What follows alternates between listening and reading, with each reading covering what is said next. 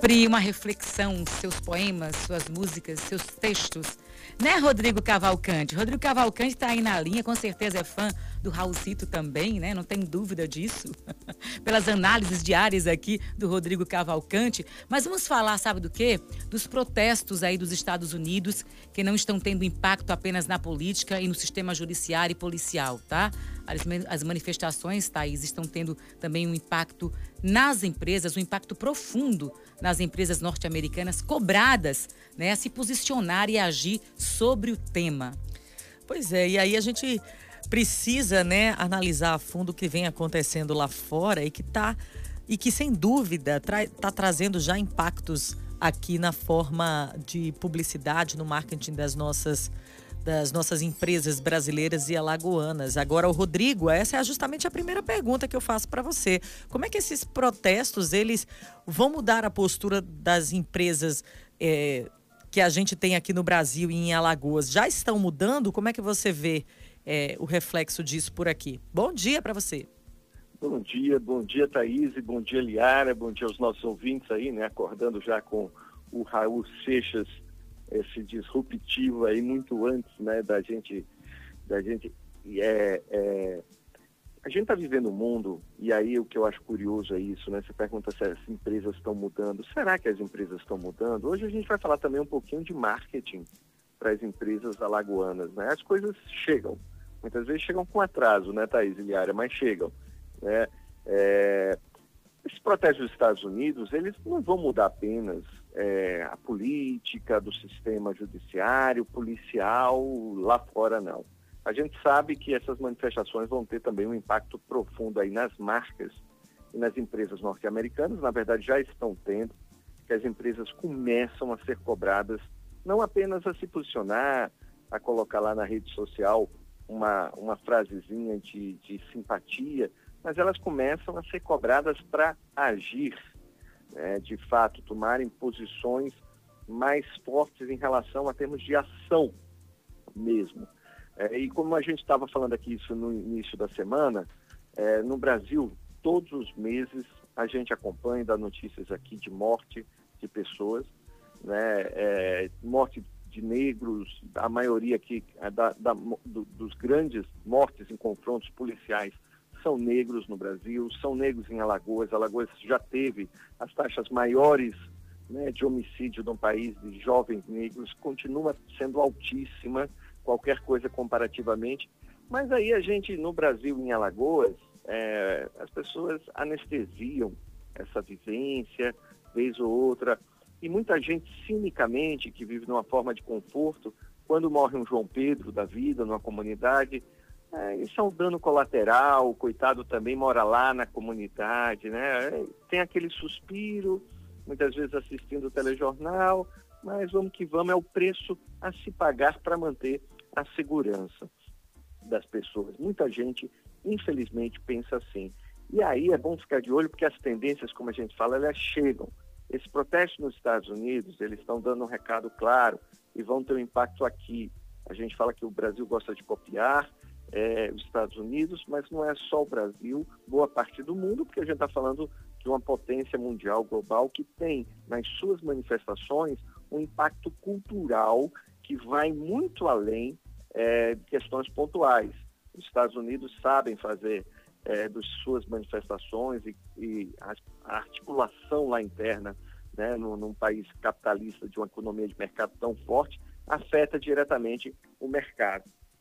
E esse aspecto do mercado, qual é o impacto a esse, né? Como a gente falou aqui, as marcas precisam, estão sendo cobradas a se posicionar. E esse fenômeno lá nos Estados Unidos já tem um nome, foi identificado há algum tempo, chamado ativismo de marca, né? o brand activism, que nada mais é do que uma cobrança é, de uma nova postura de marketing. É, quem explica isso bem, né, os empresários alagoanos, o pessoal que trabalha com marketing, sabe que uma das figuras mais conhecidas desse mercado é o Philip Kotler. Né? E o Kotler explica isso da seguinte forma, né? ele já explicou no passado. A gente teve no passado um tempo que as empresas precisavam só se preocupar com os produtos em série padronizados, era o marketing 1.0. Depois as empresas precisaram centrar mais no cliente, no estilo de vida dos clientes, foi o marketing 2.0. E depois a gente teve, uma, em, as empresas começam a ser cobradas também pelos valores que são marketing 3.0, ou seja, as causas que as empresas têm. E o ativismo de marca, na verdade, é levado isso para o extremo. Além de ter valores corporativos, a, a, a, comunidade hoje já não quer apenas que as empresas defendam causas, mas querem que elas tenham uma ação direta na promoção de causas de justiça social, de fim de, de, racismo, de combate ao racismo.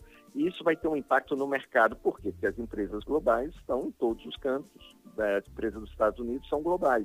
As empresas americanas também estão aqui.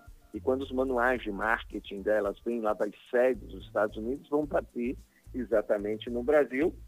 E com um pouco de atraso chega também aqui em Alagoas, né, gente? Hoje, com menos atraso em função das redes sociais. O que as empresas locais e muitas empresas não estão percebendo, é que existe uma meninada nova, ligada em rede, é, que tem e, e tem uma cobrança direta sobre a postura do empresário e da empresa em relação a alguns temas. E tem muito empresário brasileiro que dançou recentemente nessa pandemia. Aqui em Alagoas também tem muitos empresários que não têm o um mínimo de cuidado de entender o seguinte, querido, o tempo em que você, como pessoa física, defendia uma causa, seja ela conservadora ou em descompasso com qualquer fenômeno novo da sociedade ou da tendência do que os seus clientes e consumidores querem, e você podia sair aí, acabou, porque hoje o que, como você se manifesta como pessoa física numa rede social vai ter um impacto direto na sua marca. É a sua marca que vai sofrer as consequências se o seu posicionamento estiver em descompasso ou for mal entendido pelos seus clientes.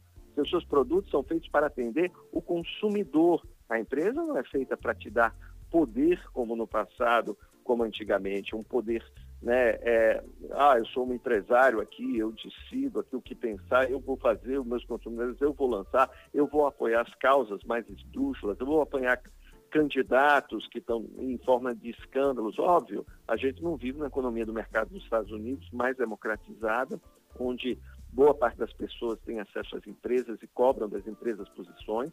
Aqui o setor privado geralmente não é quando a gente tem um escândalo no setor privado, não tem a mesma repercussão do setor público. Por que essa diferença? Porque nos Estados Unidos, muita parte da sociedade tem a sua aposentadoria investida na bolsa de valores e lá nos fundos de pensão de empresas.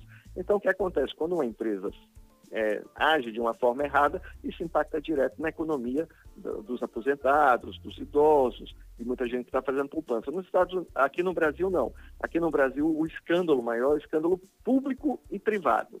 Né? Mas tem que ter um, uma parte pública. Não importa aqui se a empresa interna defraudou, as pessoas vão achar, não, isso é um problema privado. Se tiver uma notinha fiscal de 6 mil reais com a prestação de serviços públicos, o escândalo brasileiro é outro. Mas isso tende a mudar né, com um aumento, e a gente precisa ver, da presença do, da, do investimento das pessoas, do crescimento da Bolsa dos Valores, uma economia de mercado como ela deve ser. E os empresários não estão muito cientes disso. No Brasil, alguns quebraram um pouquinho a cara quando deram saíram, por exemplo, no meio da pandemia para se manifestar contra as medidas de isolamento social.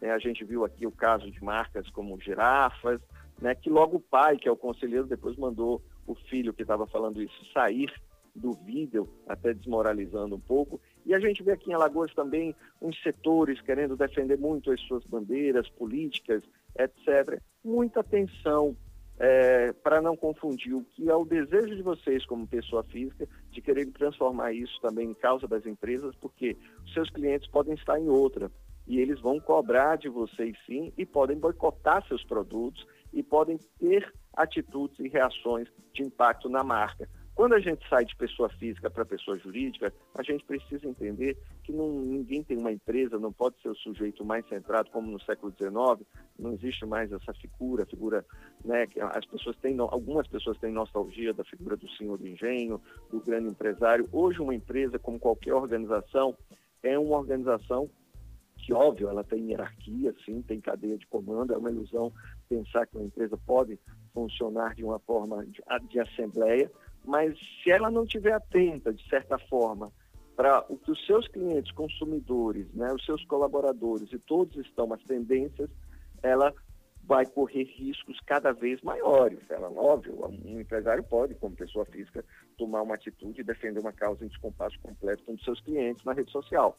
Mas esse preço está ficando cada vez mais alto e boa parte dessas pessoas não estão entendendo que para as novas gerações, e essa meninada que está mostrando aí nos Estados Unidos como é essa cobrança, é, esse descompasso vai ficar cada vez é, sendo algo do passado.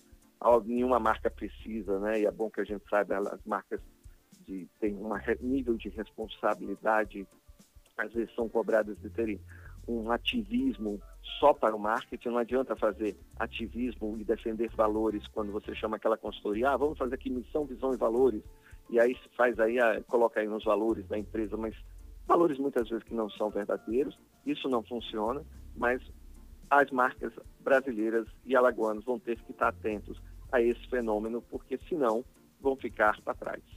Pois é, fica aí esse alerta, né, para as empresas se posicionarem e inovarem nesse sentido, buscarem essa, essa postura nesse momento, né, diante no do que mínimo pensarem mais, né, antes de saírem aí, né, defendendo causas que estão em descompasso com a boa parte dos seus clientes e a maior parte da população.